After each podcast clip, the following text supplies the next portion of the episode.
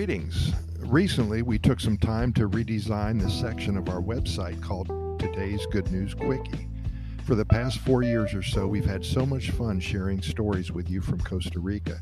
We gather these adventures from friends and from family members, from neighbors, tourists, ticos and ticas, and also we get a lot of stories from total strangers. And with all of the dark negative problems of the world seeming to hit us from all sides every moment of every day, we all definitely need a quiet place to go while we're enjoying our first cup of coffee in the early morning hours. Wouldn't you agree with that? We hope you will join us, and we promise you a few minutes of good news about one of the happiest countries on the planet.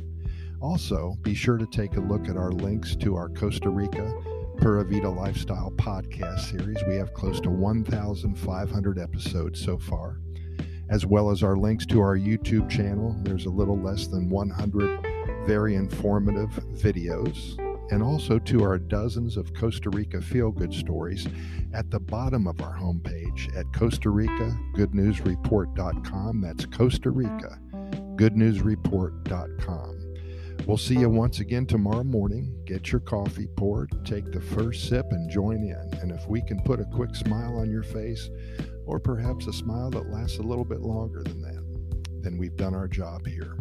Here's today's Good News Quickie nothing but good news coming out of Costa Rica, and that is a promise.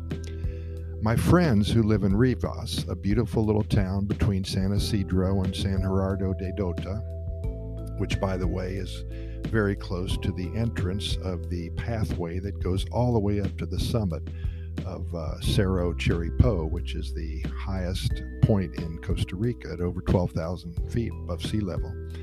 Anyway, my friends have some very nice neighbors. They're such nice people and they love to have fun and dance and sing. Juan Carlos is way over 80 years old. He lives in the same house that he lived in when he was a child, and now he's surrounded by his wife of, think, 62 years they've been married. Two out of his four children live there, and a few grandkids are sprinkled around the property as well, and some outbuildings and some other homes that they built themselves, and they all love to dance and sing, of course. And Juan Carlos still plays a mean guitar.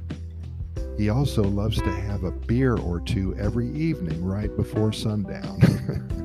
he had his favorite chair on his front porch overlooking his 11 hectares of rolling countryside, and he pours himself a glass of cold imperial beer like he does every night, and he contemplates his over 80 years of life in one of the happiest countries on the planet. Well, every time he does this, no more than five minutes after he sits down and starts sipping, El Borracho walks over and puts his big beak in the glass and sucks a few drops out for himself.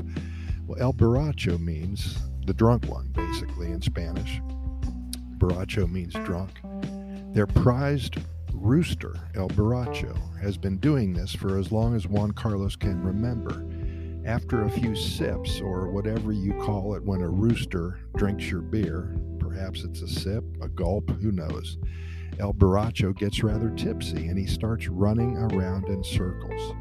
Well, by that time, Juan Carlos is getting a little tipsy himself and he gets up to dance. It must be so funny seeing an el- elderly man dancing with a rooster. But th- that's how the end of the day rolls here in Costa Rica.